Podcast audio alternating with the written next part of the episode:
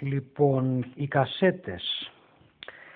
Θυμάμαι ήταν το 1977, το δεύτερο μισό, ήταν φθινόπωρο χειμώνας του 1977. Εγώ ήμουνα, είχα κλείσει τα 16 και πήγαινα για τα 17, 16 μισό ή κάτι τέτοιο. Και ξέρεις, ε, εκείνη την εποχή η μουσική που ακούγαμε σαν αντίδραση στην, ε, στο overdose ας πούμε από κλαρίνα και τα λοιπά της Χούντας Εμείς είχαμε πέσει με τα μούτρα στο ροκ τότε. Ε, και θυμάμαι πολύ χαρακτηριστικά, ήταν φθινόπωρο του 1977, ένας φίλος ο οποίος είχε κάποιες επαφές με το περιβάλλον του Παναγιώτη Κουνάδη, του γνωστού ερευνητή γύρω από το ρεμπέτικο. Του έδωσε λοιπόν ο Κουνάδης μια κασέτα. Μια κασέτα στην οποία υπήρχαν μέσα οι ηχογραφήσεις με, με αυθεντικές ηχογραφήσεις ε, του Μάρκου, του Γιωβάν Τσαούς, του Ανέστου Βελιά, τέτοια. Για εμάς ήταν μια αποκάλυψη. Στην ουσία δηλαδή ανακαλύψαμε το δικό μας το blues με έναν τρόπο. Και πρέπει να σκεφτείς ότι ήταν τραγούδια τα οποία δεν ήταν καθόλου γνωστά, δηλαδή και του Μάρκου δεν ήταν ας πούμε Φραγκοσυριανή ή ξέρω εγώ το όλοι ρεμπέτες του Ντουνιά, αλλά ήταν όλα τα υπόλοιπα τραγούδια του, εν πολύ άγνωστα τότε, ε, ήταν όπως σου είπα, όπως, όπως είπα, ήταν μία αποκάλυψη. Α, αυτή την κασέτα τελειώσαμε.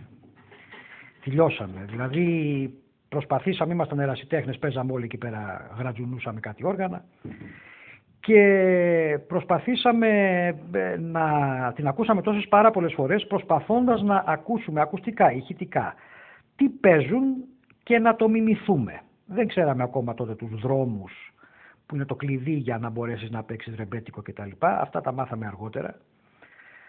Αυτή η κασέτα λοιπόν παίχτηκε σε κάτι, σε κάτι κασετόφωνα τότε, κάτι μικρά, θα τα θυμάσαι Μαθιέ, εσύ οι νεότεροι όχι. Ε, σε κάτι, τα κασετόφωνα αυτά ήταν κάτι μικρά έτσι, σε ένα μέγεθος ας πούμε ενός μικρού κουτιού ας το φανταστούμε ε, πέθηκε τόσες πάρα πολλές φορές και μπρος πίσω μπρος πίσω που κάποια στιγμή είχε μαγκώσει ας πούμε και την, και την ταινία και έπρεπε να το, το βγάλουμε προσεκτικά έξω. Την κασέτα και με ένα στυλό να ξανατυλίξουμε ας πούμε το, πώς το λένε το, την ταινία.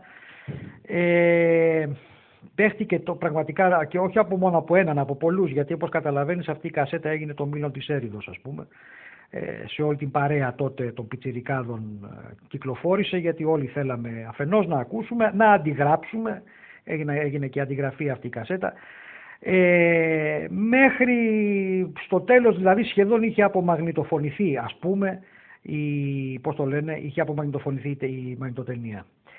Ε, ηρωικές εποχές τότε πρέπει να σκεφτείς ότι ε, τα ραδιόφωνα δεν έπαιζαν αυτή τη μουσική ε, δίσκοι δεν είχαν βγει ακόμα. Τότε εκεί στο τέλος της δεκαετίας του 70 βγήκαν τα πρώτα βινίλια σε μια επιμέλεια του Κώστα Χατζηλουλή, οπότε πλέον αρχίσαμε να έχουμε μια πιο καλή πηγή ήχου από που μπορούσαμε να αντλήσουμε ας πούμε αυτό το υλικό.